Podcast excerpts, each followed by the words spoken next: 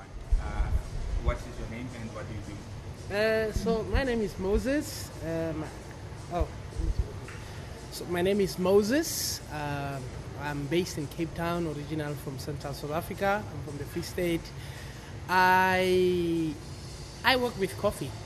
Um, so um, I only make African coffees. Uh, uh, all the coffees that we serve are from East Africa. Uh, we have a coffee partner in Rwanda called Uhuru Coffees. So we get all our coffees from Uhuru and they're distributed to South Africa by a company called Baho.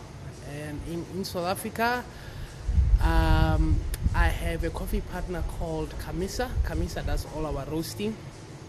So yeah, at any given time we'll have three to four different types of coffees, um, and they all have a story with different flavors, um, geared for different types of brewing methods. Yeah, I think. Uh, Yeah, and how has COVID affected the way you run your business?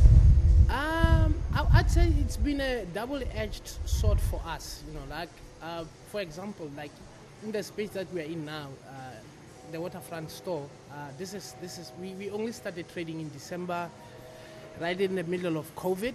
So for me to say we are doing bad or we are doing okay, uh, won't have any basis because we have nothing to compare against. That's what I always say. I, I'd say like it's our first year, so um, I'm, I'm more happy by, for, for the fact that um, due to COVID, we, we are having a very high influx of local customers who come and support our business. So that's the, the, the one major plus. Like we, uh, rather than like maybe two to three years ago, where, where the actual focus was was, was uh, international uh, clientele, now you are slightly more focused on your local clientele, which I think is a better base for, for a small business like ours to, to have like a, a great local support. So that has been one major thing.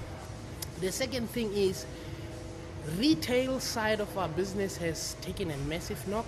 You know, uh, mainly because we, we you don't get as much foot traffic as as you would expect for, for a business like ours because uh, coffee is a very intensive type of, of business. You know, it's a uh, it's it's, uh, it's it's high capital input with, with very very little returns. You know, um, so um, it's been it's been it's been amazing to see our wholesale side of things uh, taking off um, due to the fact that now people trust the quality of what we do. Uh, they've tried it, and uh, it's a. I think for any coffee shop, it's a great sign if you see people buying uh, your products in bulk. You know, um, that prompted us to actually um, start looking at doing merchandising uh, because I see um, it has become a, a huge thing now uh, for, for businesses, like in terms of branding, you know, just to try and create some sort of a brand footprint. You, you, you, you, you, you get products that will add value bearing your, your brand. So we do very high quality uh, reusable cups. Uh, we use a brand from the United States. It was tough for us to get a contract, but we did. And yeah, man, uh, I'd say for me, I'll take it a day at a time.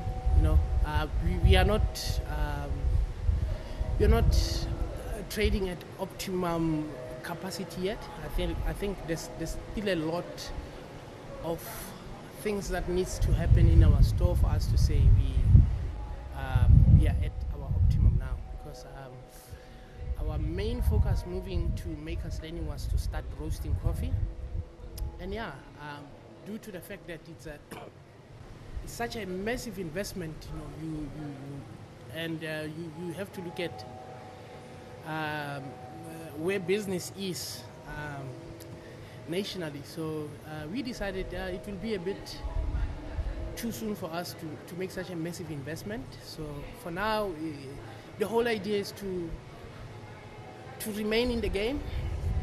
Yeah, and hopefully when, when things go back to normal, we can, can actually go and do our actual idea of what we wanted to do. Yeah. And uh, last question, uh, why should people, like you have already mentioned, uh, supporting and locals and that have come through uh, for people that don't know Moses Coffee? Mm. Why should they come and... Um, so my, my, my thing one of the main reasons why I I I started my own brand and focus on, on opening my own space was the fact that I found uh, we are not very well represented as, as Africans in the in the coffee scene. You know, um, I find uh, the, the, the curation of coffee very Eurocentric, and uh, it's very everybody's doing. Um, it's, it's, it's, it's, it's everybody's doing the same thing. You know.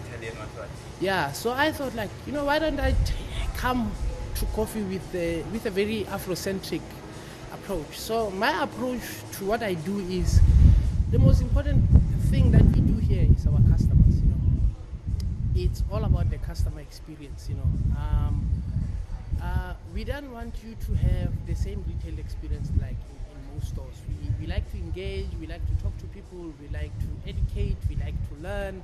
You know, it's not just about you giving us your money and us giving uh, uh, you our coffee. No, we we try to understand like you know, okay, you are buying this coffee. What's your expectations from this coffee? What type of beans you like? Okay, this is what we have. This is the reasons why we have what we have. So it's trying to to give a slightly better, uh, I think, you know, I think uh, a slightly better uh, customer experience, you know, um, and being a a person who comes from a very very small town. Um, I've, I've always been excited by playing host. You know, uh, that's the most amazing thing. Um, so every time we, we, we, we get visitors, um, you know, it's a it's that opportunity for us, you know, just to, this idea of okay, this is what we believe coffee should be. You know, um, the central focus should not be the beans or the brand. You know, the, the, the actual focus is is the customer. You know, we sometimes even custom make whatever you order, uh, especially for you as a, as a client. Yeah, Okay, no, thank you so much for your time. sure. Was it really nice?